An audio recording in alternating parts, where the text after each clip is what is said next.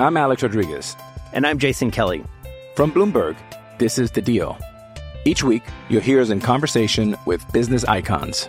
This show will explore deal-making across sports, media, and entertainment. That is a harsh lesson in business. Sports is not as simple as bringing a bunch of big names together. I didn't want to do another stomp you out speech. It opened up so many more doors. The show is called The Deal. Listen to The Deal. Listen to The Deal on Spotify. With threats to our nation waiting around every corner, adaptability is more important than ever. When conditions change without notice, quick strategic thinking is crucial. And with obstacles consistently impending, determination is essential in overcoming them. It's this willingness, decisiveness, and resilience that sets Marines apart. With our fighting spirit, we don't just fight battles, we win them. Marines are the constant our nation counts on to fight the unknown. And through adaptable problem solving, we do just that. Learn more at marines.com. Another day is here, and you're ready for it. What to wear? Check. Breakfast, lunch, and dinner? Check. Planning for what's next and how to save for it? That's where Bank of America can help. For your financial to-dos, Bank of America has experts ready to help get you closer to your goals. Get started at one of our local financial centers or 24/7 in our mobile banking app. Find a location near you at bankofamerica.com/talktous. What would you like the power to do? Mobile banking requires downloading the app and is only available for select devices. Message and data rates may apply. Bank of America N.A., member FDIC. Welcome back to That Chelsea Podcast, the podcast that loves a late goal. I'm joined by Jack Davies. It's been a while. Jack, how are we doing, sir? Yeah, I'm okay. Thank you, mate. How are you? Not bad, mate. Not bad. Chelsea have won 1-0. So, you know, in a better position in the top four race than we were midweek. And return to the podcast for the first time in a while. It's Tom Coley. Tom, how are we doing, sir? Yeah, I'm good, thanks, guys. Thank you for having me. A lot happier than I was in about the 89th minute. So yeah, pretty good, I would say. Yeah, no, exactly. I think we went through quite a range of emotions in about that 5-minute spell from about the 85th minute, 86th minute onwards. But as I always do with guests, I get them to give themselves a plug. So Tom, why don't you tell people where they can find you on Twitter and also the Chelsea Social? Yeah, so if you want my personal Twitter, it's at Tom Coley 49 for general cricket and sport ramblings, along with some football and some Chelsea stuff every now and then as well. And then also all of the work at the Chelsea Social, and you'll have people like Jam and Rob come on here quite often, my humble work colleagues. And also, if you've got any interest in the last couple of games of the season for some championship loanees from Chelsea or some ex-Chelsea players do a lot of work for Bristol City this season. I actually got to speak to Jay Da Silva last week, which was really nice. He's a really shy bloke, but I can't believe he's only 23 because he has been around for a long, long time and he's absolutely tiny, but a little bit on some Chelsea loanees that I've seen a lot of this season as well, if you're interested. Yeah, Tom's links and Chelsea Social will be in the description below. Make sure you check them out. Now, before we get into talking about that ludicrous display against Arsenal midweek and then that horrendous watch against West Ham, but we eventually won, obviously I've got to do some admin. So support for That Chelsea Podcast is brought to you by Manscaped, who are the best in men's below the waist grooming. Their products are precision engineered tools for your family jewels. Manscaped's performance package is the ultimate men's hygiene bundle. Join over 4 million men, if my math is correct, that's 8 million balls worldwide who trust Manscaped with this exclusive offer that we have for you, and get 20% off and free worldwide shipping with the code ThatChelseaPod at manscaped.com. Now, we were kindly sent the performance package 4.0, and like Solomon Kalou off the bench, this package is a game changer. Inside this package, you'll find their lawnmower 4.0 trimmer, weed whacker ear and nose hair trimmer, crop preserver ball deodorant, crop reviver toner, performance boxer briefs, and a travel bag to hold all your goodies. Now, first off is the Lawnmower 4.0. This trimmer is the future of grooming and it will help clean up that mess down there better than Gus Hiddink cleaned up that Chelsea mess when he took over in the 15-16 season. Their fourth generation trimmer features a cutting edge ceramic blade to reduce grooming accidents thanks to their advanced skin safe technology. The Lawnmower 4.0 is waterproof and also has a 400K LED spotlight should you need a more precise shave. Some might call it the Cesc Fabregas of shavers. Because this trimmer is waterproof, you can say goodbye to the mess on the bathroom floor and everyone's a winner there. Now, like Hakim Ziyech's goal v Spurs in January, you no doubt thought that was good. But do you want to take your grooming game even further to the next level? The Performance Package 4.0 also includes the Weed Whacker, nose and ear hair trimmer. But Weed Whacker is also waterproof and provides proprietary skin-safe technology, which helps reduce nicks, snags, and tugs in those delicate nose holes. You'll get all up in your business like Diego Costa looking for a scrap. Next up, we have their Crop Preserver Ball Deodorant and Crop Reviver Ball Toner, which will change the way you approach your hygiene routine. Trust me when I say this, fellas, your balls will thank you. Manscaped even threw in 2 free gifts for us, their Performance Package 4.0, the Manscaped boxes and the Shed travel bag. I mean, the travel bag is called the Shed. You know you want this. It's time to take care of yourself, so go to manscaped.com and get 20% off and free shipping with code ThatChelseaPod. Yes, get 20% off and free shipping with code ThatChelseaPod at manscaped.com. That's 20% off with free shipping at manscaped.com and use code ThatChelseaPod. Unlock your confidence and always use the right tools for the job with Manscaped. Right, admin out the way. Now, Jack, you decided to borrow a mate's season ticket on Wednesday. I think it was Wednesday. Yes, it was Wednesday. And you decided to rock up to the bridge and watch Arsenal. Jack, just thoughts on that absolute ludicrous display that we saw on Wednesday night? Yeah, it was poor. It was so poor. But you get what's coming for you when you put out a team like that, really. So... I mean, yeah, there's not much to say, is there? It's conceding 4 goals at home to the Gooners at the best of times is not good. But when we've got all our sanctions and we've got no fans and they're louder than all the rest of us for the whole game, it was pretty embarrassing, to be honest. But not much to really take from that game from me, to be honest. I was happy to get home after it, really. Yeah, it was the first time Chelsea have lost 3 home games in a row since 1993. They also conceded 4+ goals for 2 consecutive league games for the first time since 1989. It was bad. And Tom, I mean, it was just errors. I think, just errors and more errors. The first goal, Andreas Christensen. Yeah. The second goal. Yeah. The third goal. Geez. The fourth goal. Yeah. It was like, we don't want to spend too long on it because I genuinely just want to forget that game. And I kind of want to just forget league football in general. I just want this season, as I said, this season done. Rob, what was just kind of your quick assessment of that Arsenal horror show? And yeah, just how pleased are you that we're nearly done with it this Premier League season? Yeah, it's the game just sort of passed me by, to be honest. It was like I couldn't quite believe what was going on because it was so comedic the whole game, like how open Chelsea were.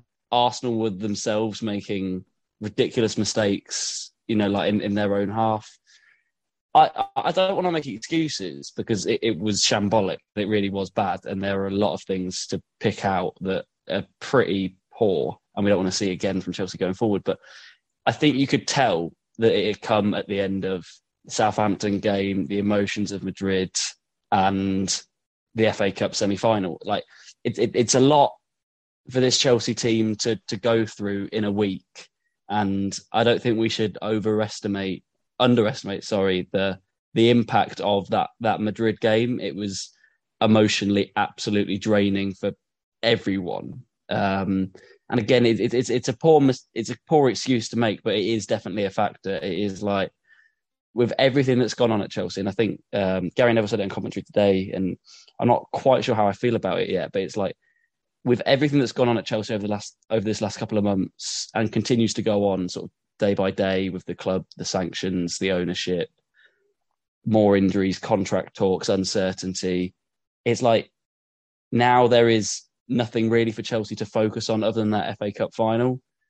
It's all just sort of, it would be understandable that Chelsea take their eye off the ball a little bit and actually we start seeing the impact of these things on the pitch, which we haven't seen so far. And that's where I would rather look. I wouldn't want to overanalyze too much that happened on that pitch. Like, Malang Sarr's not good enough. We know that. No surprise. Tuchel probably was sort of pigeonholed, I think, into a few changes like Rudiger's injury, having the midfield that he's got without Kovacic. We saw again today how hard that is to sort of watch. I wouldn't want to overanalyze it, but please don't happen again. Can we just beat them? Please, can we just beat them at home for once? Like, they deserve it. Yeah, no, exactly. I mean, that's 2 years running. Arsenal have just rocked up to Stamford Bridge and won. And they just, you know, for that night anyway, it just made the top four race all of a sudden just feel very tense. And you kind of were just like mood ruined. You're kind of just waiting. And obviously we were the last of the Spurs and Arsenal's play this weekend. And watching, you know, United, watching Bruno miss that penalty for United did not help my mood any further going into it. Spurs drawing with Brentford improved my mood a lot. And then today watching us, geez, it was tough. But yeah, Arsenal won't spend too much on it. It was poor. I mean, look, Eddie Nketiah scored, you know, he'd scored once in his previous 29 games or something. And then he scored two against us. I mean, it's not surprising. It happens. It's a Chelsea thing. It was poor defending. It was mistakes. It just looked like a night where Tuchel, you just got one of those moods, even watching, obviously I wasn't in the ground, but you just felt watching on TV, almost like a pre-season, like, or early Carabao Cup round, just the vibes, just not really there. And again, watching West Ham game today, it just felt like an end of season game with nothing really riding on. I think that's just what we're going to see. So it wasn't good. We'll leave Arsenal there. Not much to say. Arsenal won. It was annoying because we don't want Arsenal. You know, well, I don't really want Arsenal against top four. Don't want Spurs against top four either. But I guess up to people to decide, lesser of two evils, who gets it. It was annoying because Arsenal had lost three in a row as well, which again was just telling.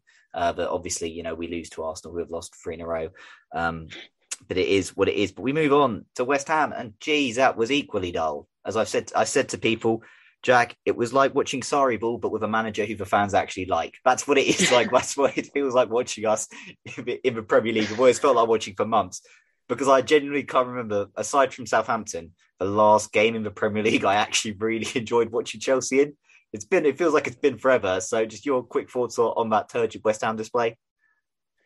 Yeah, boring as you like, really. I think it summed it up when I saw this post of Tuchel apparently didn't get off the bench the whole first half, not even once. I think that sums it all up. He's had enough of it all.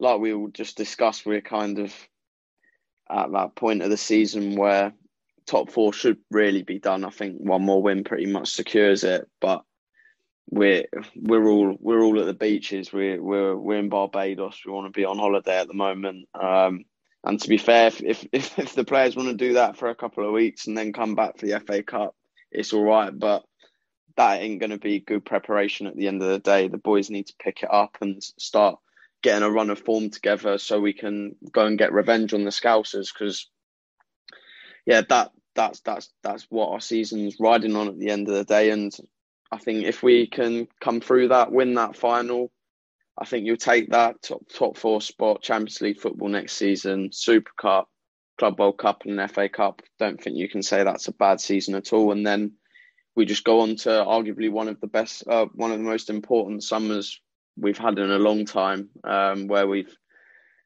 speak about all these contract situations, etc. But it's going to be a time to, really rebuild and see what these new owners are all about.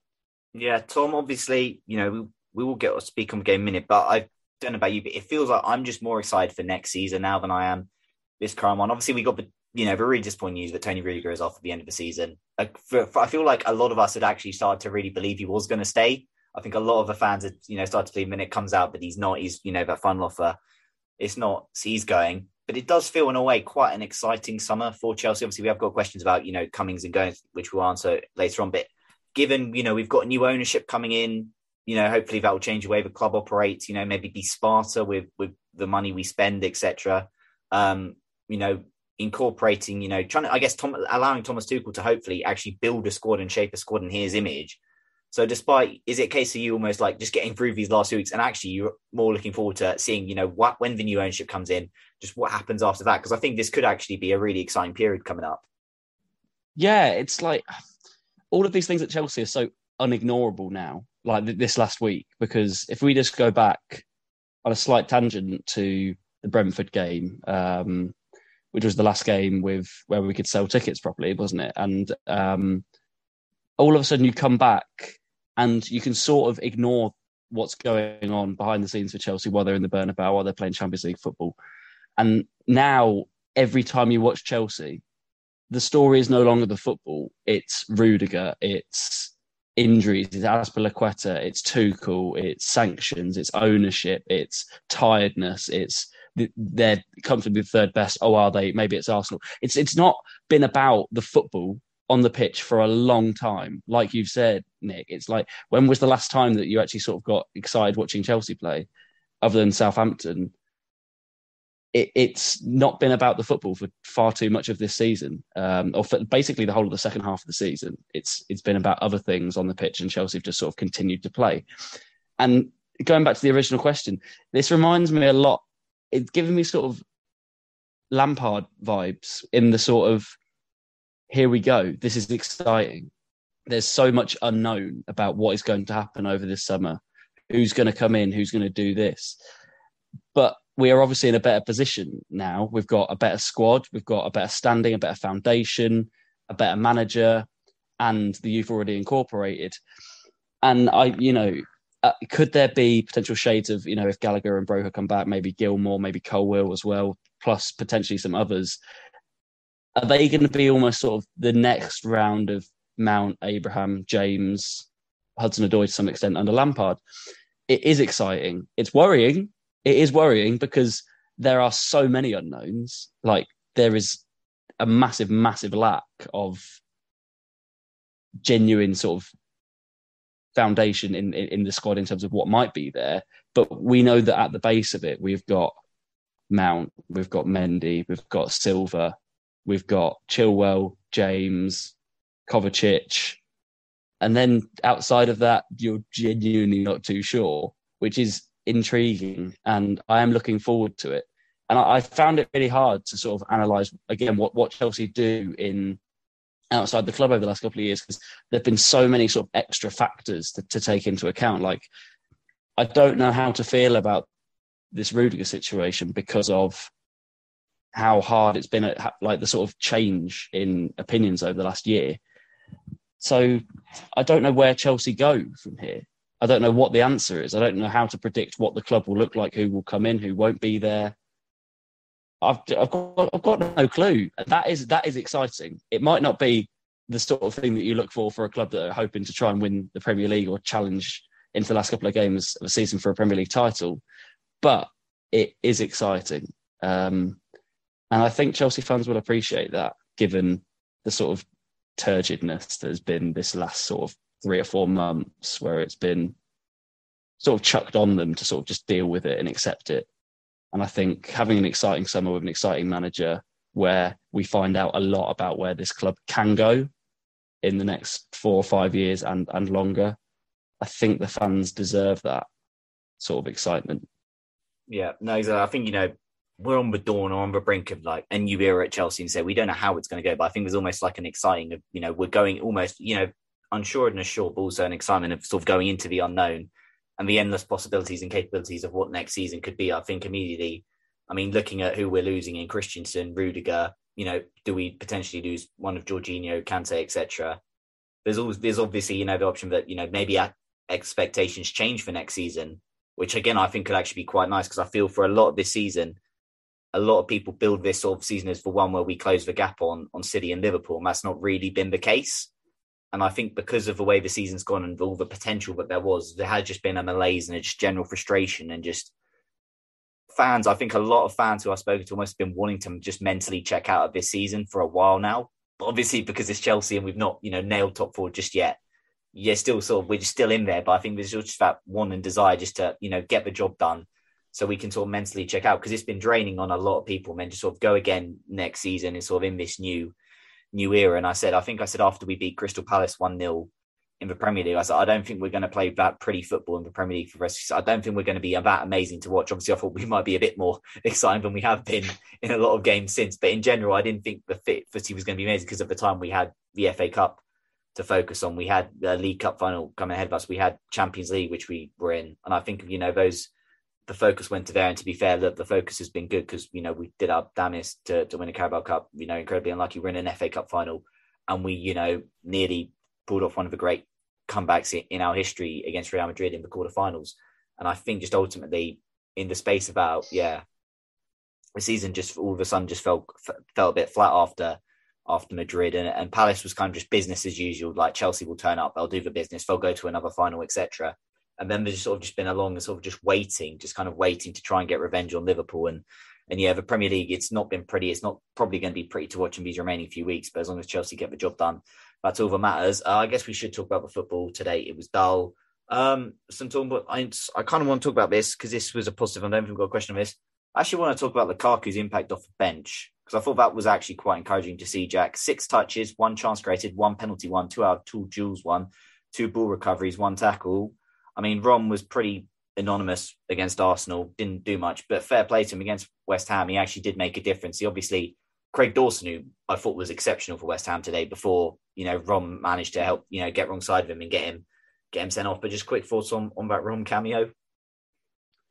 I thought it was all right. I didn't really, I guess maybe watching it in the pub and stuff, you maybe get a bit of a different aspect than when you're watching at home and watching it a bit more fine-tuned. I didn't really think he was that great, but I guess that's what I think when you've spent all that money on him, your expectations are so high, but just over the season, it's just gone lower and lower and lower. That yeah, I don't know. I think a lot of fans have lost their patience with Lukaku, and that will, we'll have to see, but potentially be the end of him at the end of the season. But yeah, great win for the penalty though, and but yeah, for me, I didn't think that great, to be honest. But.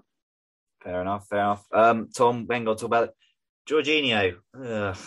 I think I feel like it's weird. I feel that penalty and just the tameness of that penalty and just, the whole lethargy. I feel that kind of is just a perfect sort of image moment to kind of just sum up the current state of Chelsea just playing football in general right now. Just like, it was almost like I wasn't even that surprised when he missed it. I was relieved at the time, thinking, "Oh yes, we're gonna win this game," and then he misses it. And then my biggest shock is we actually went on and won that game. I was convinced from that point on it was ending 0-0. But just your kind of thoughts about Jorginho penalty, your kind of mood in the space of those 5 minutes from Jorginho missing the pen to then Pulisic getting the winner.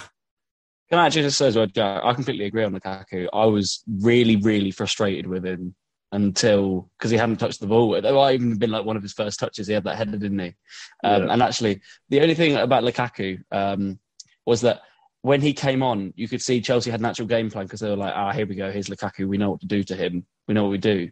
Whereas the rest of the game was sort of getting around the box and being like, what do we do now? We'll go back. Yeah, okay, we'll go back. Give the ball to Thiago Silva. Let him do something. He does stuff. So actually, the only positive of Lukaku was maybe not Lukaku himself, fair play, wins the penalty, but was that Chelsea actually sort of at least had a game plan when he was on the pitch, whether you like that game plan or not. Jorginho, I'm done with him now. I don't know what to say. Like, he does his job. If you look at his numbers, he probably didn't give the ball away that many times. His passing was even less adventurous than it usually is. I think, before I interrupt, there's one moment, I think it's about the 70th minute, like the sub's just like shown on the screen, and he does a pass, and it's meant to go back to Thiago Silva, I think. But it's just overhit, so it just goes back to Mendy or something like that, and you're just thinking, or it just goes back a little bit too far for Silva, and you're just thinking, there's an attack killed. But I will say, in general, I thought he was solid, but unspectacular, and then unfortunately I feel that penalty just kind of defines his game. Like, he didn't really do anything wrong. It was very Jorginho-like, and he can slow down rapid games. That's the sort of player he is. And today, and I don't know if it's because we're looking at it because we know what Jorginho is like, but it felt like he made the game go even slower than usual. He slowed down an already astronomically boring game. The penalty is such a hard one. Fabianski dives the other way, like, wow, it's amazing, this technique. It was a poorly hit penalty, even for his standards. And I just found it funny. And like, who's on the pitch, Havertz, no, I wasn't on the pitch at that point. Mount was on the pitch, Pulisic was on the pitch. And I know Jorginho is our penalty taker, and we had this debate, and the whole season, Jorginho should be our penalty taker, he should be our penalty taker. But it just made me laugh that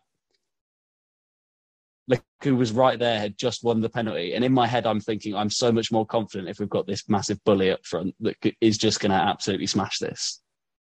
But it was Jorginho. And I tell you what, I didn't feel confident with it at all. I think it's hard to feel confident when Jorginho goes for the penalty. I don't think Chelsea fans are done with him. There's no reason, I think, to be angry at him because you know what you're going to get. It's not like with Lukaku where you go, we expected so much more from him. What did we expect from Jorginho that we haven't got? You know, you get what you get. And whether you like that or not is a completely different point. I don't want this penalty to define him or his season or be the beginning of the end or something like that. But because that's not fair. It's a missed penalty. You know, it could happen to anyone. It's like the Kepa Cup final shootout. You know, that doesn't mean anything. If you want to say that it is more than it is, sure, but it's not. You know, it's just with Jorginho, it shows you how much we miss Kovacic. And I've been a massive, massive Kovacic fan for a long time. And every game now that I don't see Kovacic play, honestly, because he's injured, I just think this could be a bit of a slog. And it has been a bit of a slog. But it's not all Jorginho's fault. Other players have got to take it. Got to take some. And we saw Mount do it in the second half, I think. Started picking up the ball, being a little bit quicker with his passes. Obviously, Silva does it. But it's just what part of a sort of wider sluggishness towards the end of the season. And Jorginho doesn't help that notion because that's how he looks on a good day, let alone when the game's boring. He doesn't often light up games, does he? Yeah, no, I think that, to be fair to the boys, that second half was a lot better. They did attack with a bit more intent and purpose.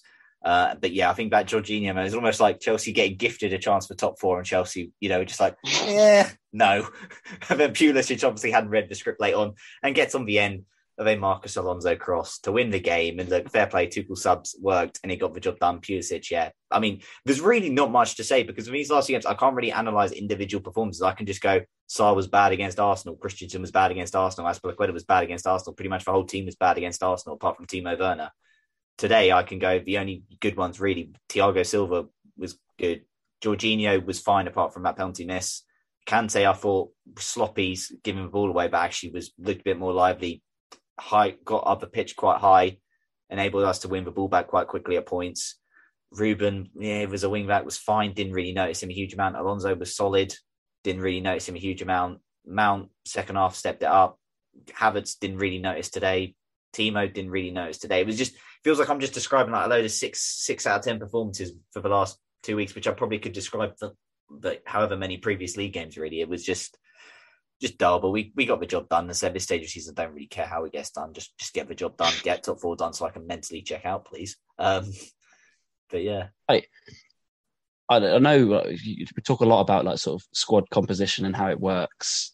And it's not necessarily a massive thing from today, but it tells you how poorly Chelsea have been put together over the last 5 years that Kovacic doesn't play, a midfielder that doesn't really offer too much going forward, like in terms of goals and assists and actual output. And all of a sudden, Kante has to be the most attacking player that Chelsea have got in midfield.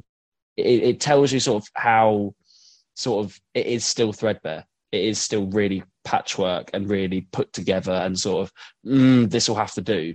And there is still a lot of that in Chelsea's squad. So that credit to Tuchel for getting through that because, you know, without Loftus-Cheek playing at wing back, which I think he's done okay in, you know, like decent. He's no Reece James. It just shows you that there's still quite a way to go because we were asking Kante to basically try and unlock a defence, which is just against everything that you think it should be, isn't it? Like, it was like, no one else is going to do it. You're like our most progressive midfielder. Great. What sort of position does that show that you're in? Yeah, no, exactly. I think the credit to Trev, he came in, obviously late because Christensen missed out.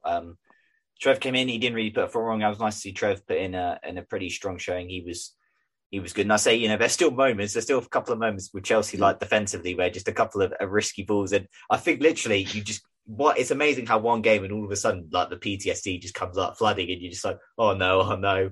But the credit, it was a clean sheet. It was a much needed clean sheet.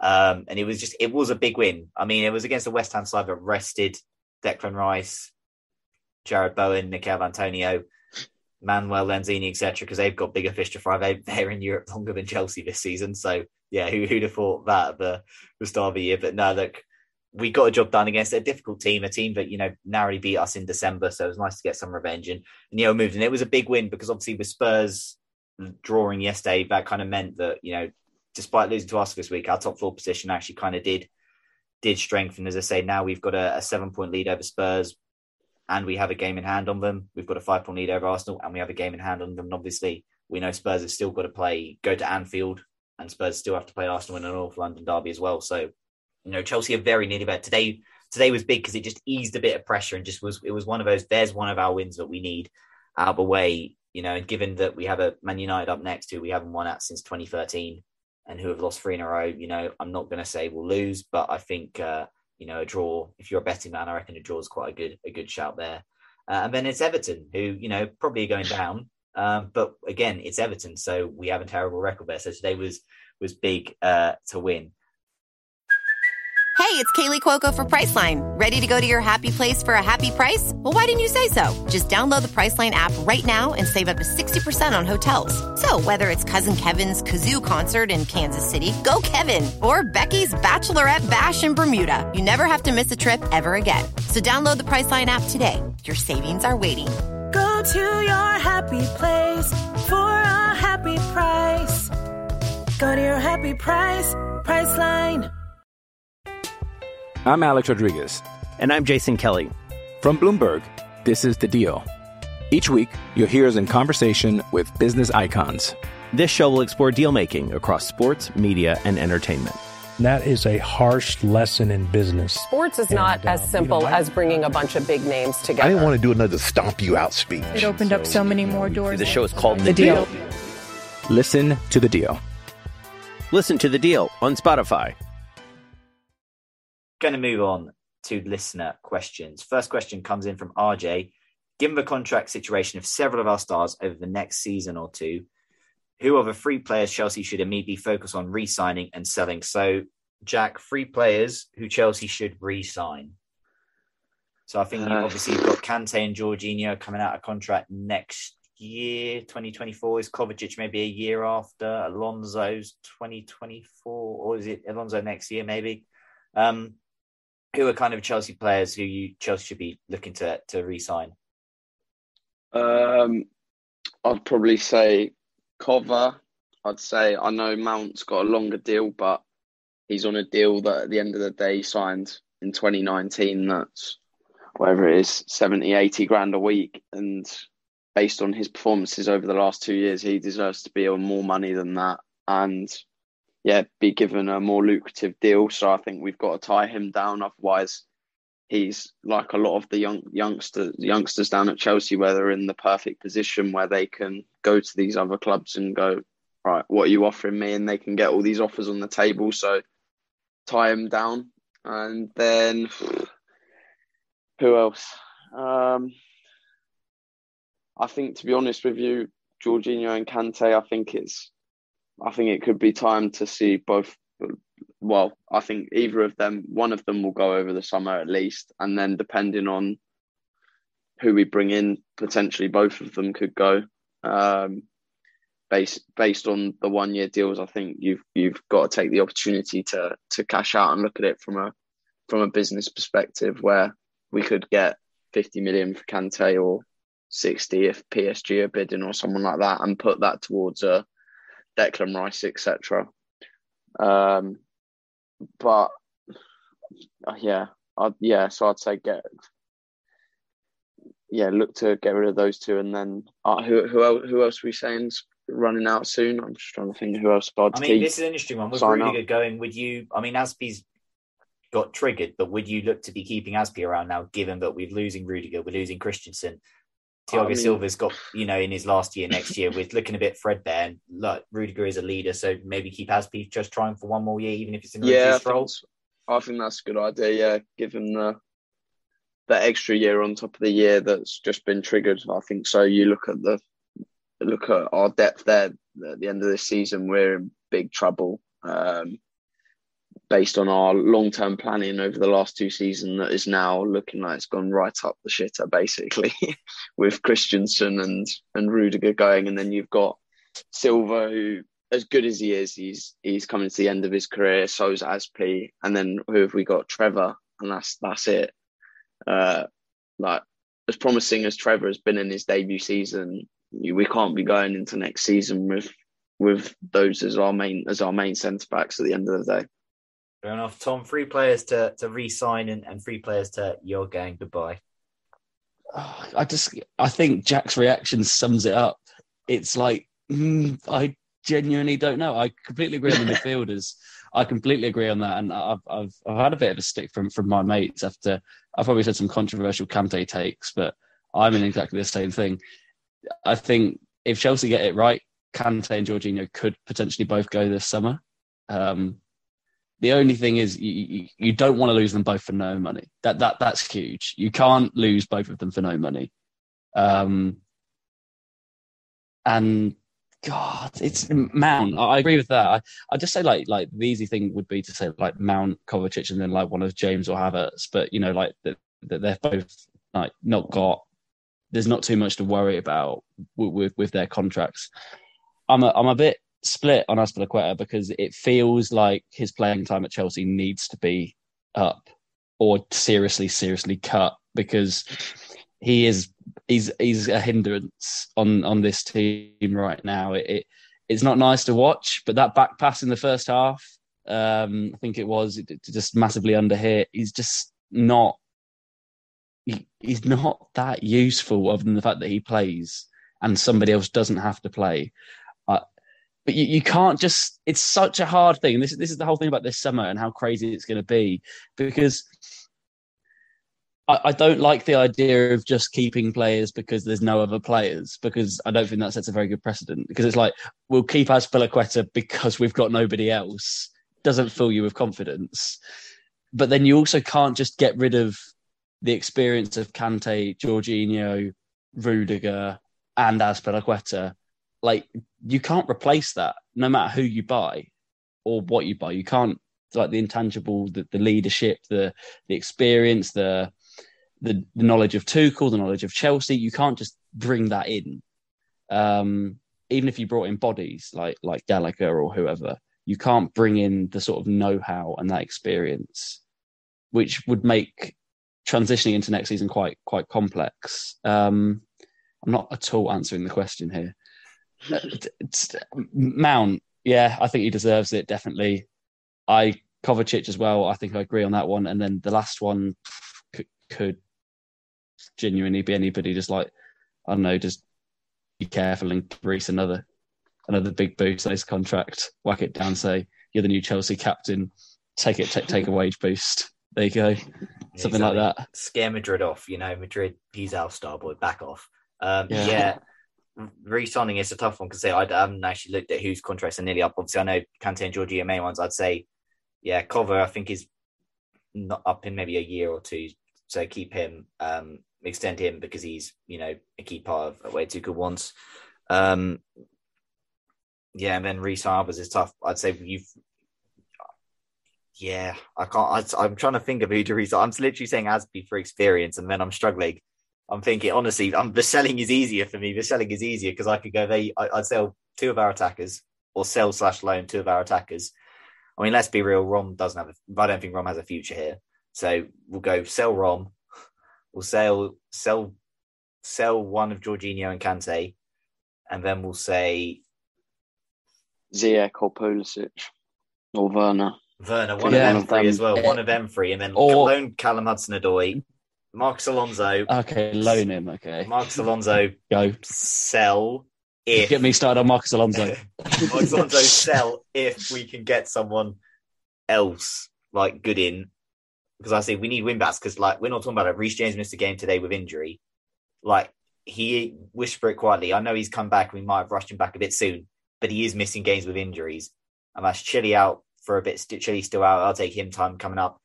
And Reece injury prone. We need like wing backs, and as I said, I don't want to watch Azpi or Ruben really as a right wing back. And Alonso does a job as a wing back. Like, fair play to him. He's put in some phenomenal performances. Just look at that game against Real Madrid at the Bernabeu, etc. But I'm not sure. Like, it's one of those things. Marcus Alonso. I don't know how he survived at Chelsea this long. It's almost admirable how he is still a Chelsea player in 2022. I love the bones of him, despite how much he frustrates me at points. But I think it's one of those, probably one of them as well. And obviously, I think Kept will be off in the summer. Barkley, for the love of God, be off, please. Just give him away for free, honestly. There's quite a few decisions. Sal will be off. He'll be back to Madrid. Yeah, it's a tough one. Next question, I guess, maybe allows us to potentially elaborate on, or maybe what I'm saying, comes in from Dan Hill. Focusing on Christian Pulisic, who we thank for that welcome winner. This is a player who has had several clutch moments like this, and yet he seems never to develop consistent form and fitness. What do you think he needs to do differently? Does he have a future at Chelsea? Jack? It's such a hard one with him because honestly, we say it so many times, but there is a really good player in that boy, but it's just the consistency. Like, remember he came back a month or so ago, scored that goal away at Lille, and he scored against Burnley, and you think, go on, son, like, this is your chance. Take your chance in that front three. Go on a bit of a run, and then he's all of a sudden straight back out the team again. Yeah, and I think it's interesting because he went away for US men's national team. I think Tuchel kind of alluded to it earlier. He's been playing US men's national team because of the way he's been handled, and because US men's national team like made qualifying quite hard, they basically had to over-rely and overplay Pulisic, and with all the time zone differences and all that lot. Playing in different conditions, continents, etc. It's kind of made it hard, and Tuchel's had to kind of ease him back in a bit, which is unfortunate because it kind of provided him a deal. I think, as said, Jack, honestly, the best manager, the best performances we've seen under him was under Frank Lampard, who gave him a consistent run in the team, who made him the main man. But under Tuchel, and ever since, he's just been like a squad player, almost like a bit part player. And I think, I guess, would you say just almost needs a run in the team, like a consistent run in the team, like we've kind of seen with Havertz. Just get him a consistent run in the team and just see what happens. Yeah, I completely agree, to be fair. But then I guess it goes back to how many attacking players we've got in those areas, and he's got to try and give chances to Werner, Ziyech, etc. And it's a really difficult one to manage. So I guess with what we said a few minutes ago, if one of them's off, then it's a lot easier next season. But yeah, he's just got to get those games under his belt and start bagging goals. Really important 3 points today, so that should give him a real confidence booster going into the rest of the season. And that's all we can really say. Just keep doing that. Tom, what do you on Christian Pulisic? Does he have a future at Chelsea, and what does he kind of need to do differently to what we've kind of seen so far in his Chelsea career? I think the general point with the attackers in a slightly wider view is that it's not going to be which ones do Chelsea keep over the summer. It's going to be which ones do Chelsea not sell. Like, I don't think there's much else to it. Any of them we've just said could realistically go. Timo Werner's probably in his best Chelsea form, but we're still sat here like, if he went, would we really be that disappointed? No. Pulisic has been quietly quite useful as a sub for a little while. He's got that sort of pace, that burst. I thought before the goal, it was only one little dribble, but he got the ball and actually tried to take on a few players and ran into the middle of the pitch, and it was quite sharp, and I thought that's the sort of intensity that we've lacked. And sometimes with Pulisic, it's always been the sort of, you just want him to seize a game, like he was doing during that lockdown period. You want him to go and take control of it.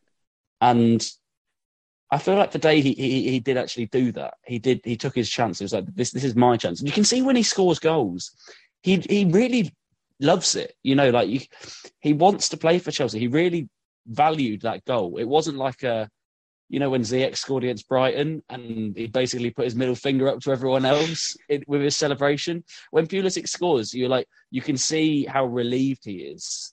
Like, and he's just happy to sort of repay the people that still have faith in him, because like Jack said, he's clearly a good player. What Pulisic has to do is probably get a little bit lucky over the summer, because if an offer comes in, I don't think Chelsea would turn it down. He might have a future at Chelsea, and I think that's about as good as we can get. If he was to go, I'm sure he would do well elsewhere, but I don't think it would necessarily be that Chelsea haven't tried their best to get it out of him. He does need games, but also, as Jack says, when you've got a front line, you know, if we're now having to genuinely sort of put Lukaku on the market, we have to sort of go, actually, he is still usable. You know, we've not absolutely broken him. he's still a decent striker. You know, if Lukaku wanted to bang in a few goals before the end of the season and raise his price tag or whatever a little bit, that'd be quite useful. And it's the same with probably all of the strikers. Maybe Timo Werner's little period here is sort of making people go, oh, actually, if Werner is up for sale, he might be a bit more attractive to us. And I guess Pulisic is in exactly the same category. He needs to play some football. And I guess the question I'll ask you guys, because I don't know how I feel, does that mean that Pulisic starts against Man United? Because he's such a good sub and he's come off the bench and scored the winner. But Werner's having his best form. It's such a hard one with the amount of sort of attacking players we've got that are also in and out of form. Like Ziyech over that, you know, that period where he was scoring all his goals and you're like, yeah, right, okay, maybe we're seeing the best of Ziyech. He's now at the top of the don't sell list. And it seems to change every week. Yeah, no, exactly. It's one of those, I think he probably needs a bit of luck. Like Pulisic said, I feel the attacking situation, I do think we're probably carrying an attack, one or two attackers too many. I think that's kind of just, you know, we don't need the amount of attackers we do. Obviously, what we're not remembering is Callum Hudson-Odoi hasn't kicked a ball for Chelsea in what feels forever as well. He's just been out injured, and he's like another one who, you know, what do we do with him type thing. So I think Pulisic, we kind of probably need to cull the attackers a bit. And he just, I don't know, it kind of feels like we do need a bit of luck with him. But there's a player there. There is a player there, which is why, like, you know, I kind of believe in him because I actually seen more than, so I've seen probably as more from him than a lot of our other attackers, which is kind of why you kind of want to keep him. But it's a tough one. I don't even know if we need to do a lot differently, to be fair. He just kind of needs to be given games. And it's also, again, I'm also kind of wary of judging performances at this stage of the season because in general, as a team, we are horrendous to watch and have been for months in the Premier League. I said it earlier, it's like watching Sarri-ball, but with a manager the fans like, and it is. Because it's slow, it's boring, it's lethargic. You're genuinely left bored watching us at points this season. I don't think it was the first shot on target was the 60th minute today or something like that. Like it's genuinely like it's been dull. It is, but you know I'm not complaining because it's brought success and we're in a good position as a club.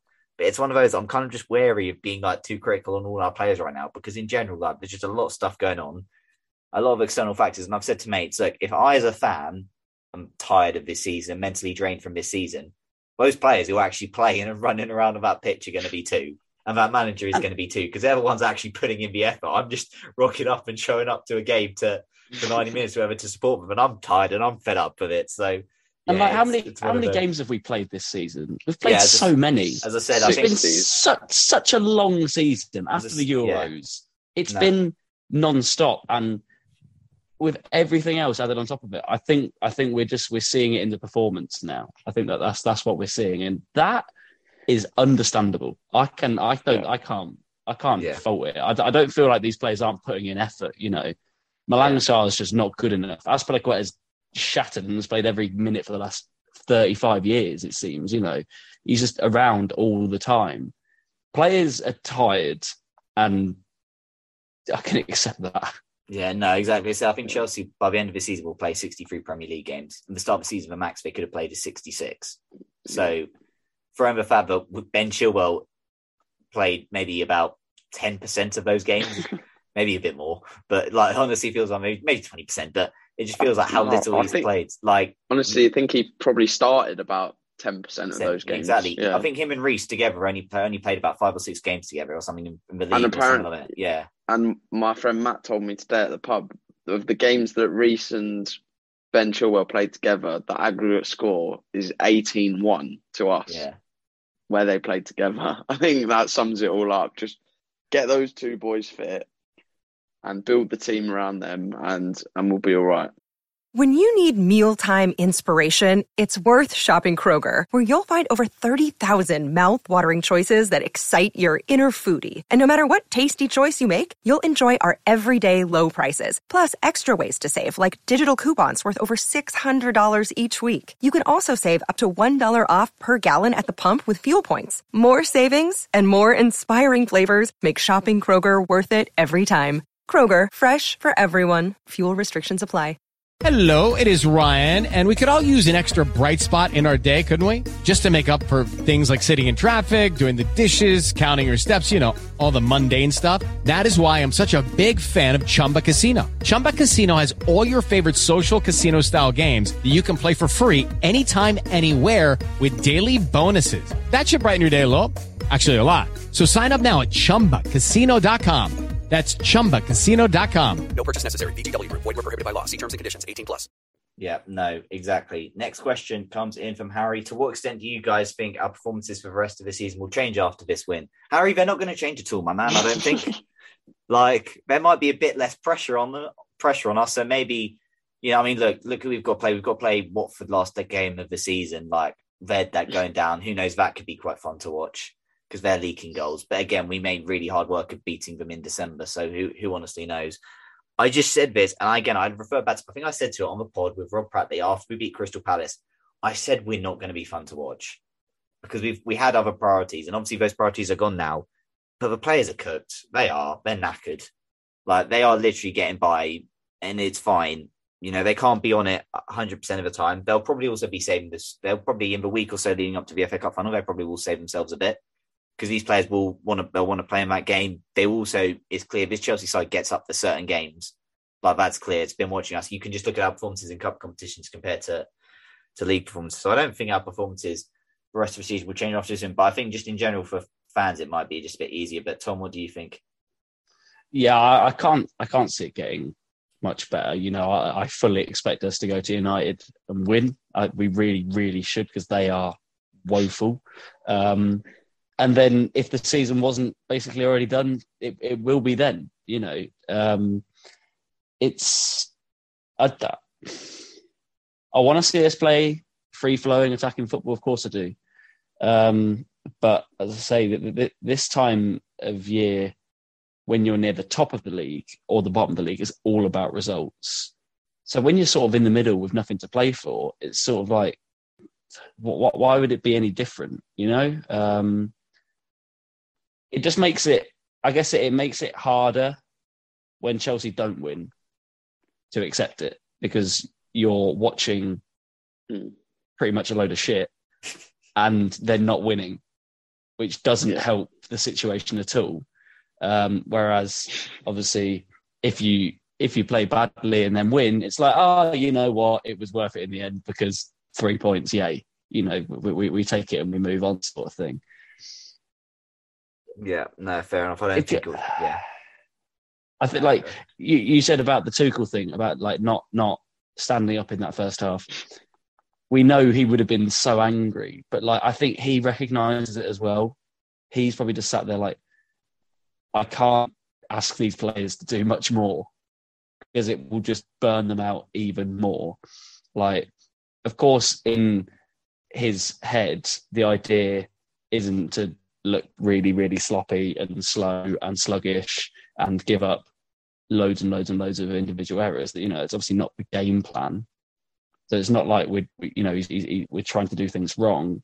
I just think it's this time of the season, and it's strange because even when Chelsea haven't been going for the title and haven't been in the Champions League or cup finals or whatever, Chelsea have always been perilously close to dropping out of the top four or dragging themselves back into that battle, which is why I think we got a little bit nervous in this last week. Some people saying, oh, we better not lose this because then we will be right back in the battle. And it's sort of no, we're just used to it. I think Chelsea fans don't really know what to think of things at the moment, because it's when was the last time for us that the season was over this early? Yeah. Last year, we were still battling to get in the top four. We're not really in that battle now. Since winning the league, we've been trying to win the league or have won the league by this point, or we've been trying to get in the top four. And this year, it's sort of really in the middle where we're not really doing anything. And it's a really hard one to digest. Yeah, no, exactly. We had a run, I think, either side of the Club World Cup where we won five league games in a row. And that run basically got us top four, or pretty much secured top four, because in that time there were teams who dropped points, etc. And that kind of secured it. And then it just feels like it's a really weird one, because the way Chelsea have done it is we're far off the leaders, so we're not in a title race. We're not quite out the woods, though, for top four. But we've kind of just always been comfortable. And we've been in this comfortable situation for what seems like a while. And occasionally it's got a bit tense. And occasionally we've dropped points and other teams have won. And then the gap is closed.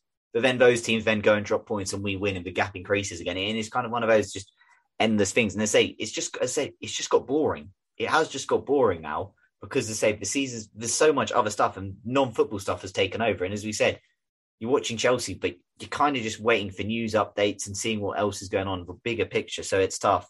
So look, Harry, long-winded answer. I don't think performances are going to change that much. I genuinely don't think performances are going to be brilliant from now to the end of the season. I just don't think it is. Maybe there'll be the odd game where we just click, like Southampton, maybe, if a team also, you know, plays into our hands a bit.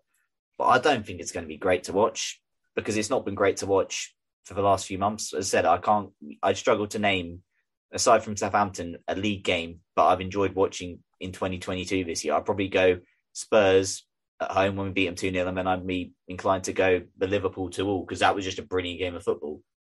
But aside from that, I can't think of any other really enjoyable league games. Burnley 4-0, the second half was fun, but that first half was awful. Like, it's genuinely like one of those. I struggle to think of many games that have been enjoyable to watch in the league, you know.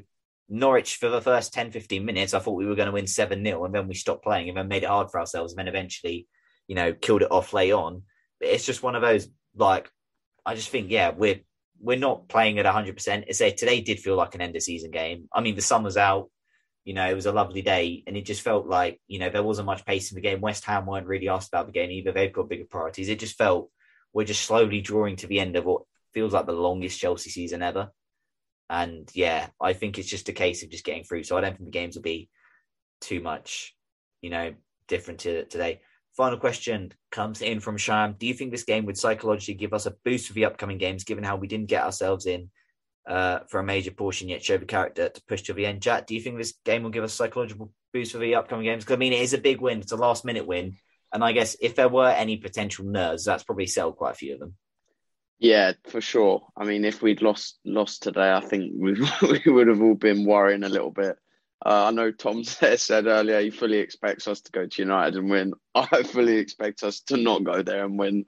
It's just so obvious. It's like the Arsenal one. They're on a losing streak and then, of course, they're playing us next and somehow they'll pull something out of the bag, even though they are genuinely awful, like so bad. But yeah, I think today, I think that was the real big step. We're pretty much done it. And yeah, I think we keep going on. Yeah, the season's been so long. We've had enough of it, but we're almost there, boys. We're almost through it. Let's get to the summer and yeah, then we'll go again next season. It's like, this is more of a counselling session for Chelsea fans that are just bored of this season than anything else. It's okay. It's okay. We're all going through it. Mate, no, exactly. You know, as I said, thankfully cricket season has started, so I can actually, you know, I'm nearly there. I'm nearly in the space where I could go, right, I could invest in other areas. I could get disappointed elsewhere and frustrated elsewhere. That's what I'm looking forward to. But no, look, it will give us a boost psychologically. I think United, I'm going to say, as I said earlier, if you're a betting man, that United game, put it down as a draw. Put it down as a draw because I don't think United will have the quality to beat us, even if we're not great. I mean, if Ronaldo turns up, who knows? Maybe. But I think, you know, we've got quite a nice little break now because obviously playtime, that's on a Thursday. So we've got a nice little, you know, turnaround till then. Tuchel said Rudiger's hopefully back in training Tuesday. Rudiger comes into that defence. You feel a lot more confident with him in the side, you know. Him being a big miss, and actually fair play, we beat West Ham without him today. Now with that felt quite big. So no, I think it's kind of a case of like, it feels like we're just counting down the points. You know, it's almost like counting down the days, whatever, when you're a little kid on your advent calendar to Christmas. We're like counting down the points until we've mathematically got top four secured. As I said, I think, you know, with Arsenal and Spurs, I think, you know, playing each other, I think we need a maximum of 8 more points. But realistically, it's going to be less than that. It'll probably realistically be about 6 more points. And that could even be less than that as well, because I think that's, you know, so we'll see. So I think we're nearly there. And I think, look, it will give the players a psychological boost. You know, and look, credit to them, because I think I say earlier, that's 3 games in the Premier League Chelsea have won this year, this calendar year, that is, late on. Obviously, Crystal Palace, Hakim Ziyech scored in the 89th minute. Kai Havertz scored against Newcastle in the 89th minute. And Christian Pulisic today scored against West Ham in the 90th minute. So that's 3 games this calendar year, and that's 3 games I guess, from February onwards, where we've not been great in any of them. They've been pretty dull affairs to watch, and we've just managed to find a way to win. And it feels like this season, I mean, feels like we've probably won games more late than, you know, we've tended to in previous seasons. So I guess that's kind of an encouraging sign. And no matter how bad Chelsea are to watch at points and how dull the games are, you do feel at points Chelsea can get a goal. I think we, you know, in general, I think we probably, in terms of scoring late goals in the league this year, we are probably, from 75th onwards, I reckon we are probably quite high up on that list as well. So I think, you know, there's always a confidence this team can get goals in them. And look, our fixtures, you know, we still got, you know, are relatively decent. I said, you know, Everton, who knows what will happen there. That fixture just feels so hard to predict, just given everything that's going on there. But again, Everton in a relegation zone, and they'll be in the relegation zone when we kick off against them. So that one will be really interesting to see how that goes. Look, we go to Leeds. We've got Leeds midweek, and Leeds on our relegation picture. Burnley picking up form means they're all of a sudden dragged into it. Leicester at home, you know, if Leicester, depends how I think Leicester, if they're in the Conference League, if they get, you know, they might have bigger fish to fry when that game's going on, if they've got a final to potentially look forward to.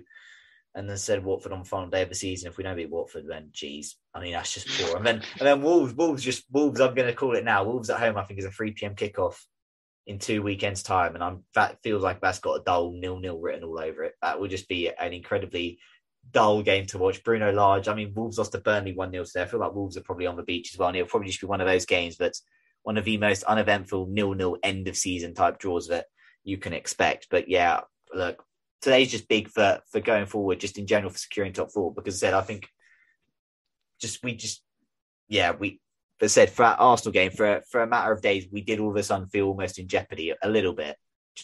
And now that kind of jeopardy feels like it's gone. So I'll give them a big boost. But yeah, I think that's all we've got to say. And that's all the questions that got sent in this week. Thank our guest, Tom, for coming on. Tom, it's been a pleasure as always. Before you go, why don't you give yourself one last plug where people can find you and where they can find the Chelsea Social? Yeah.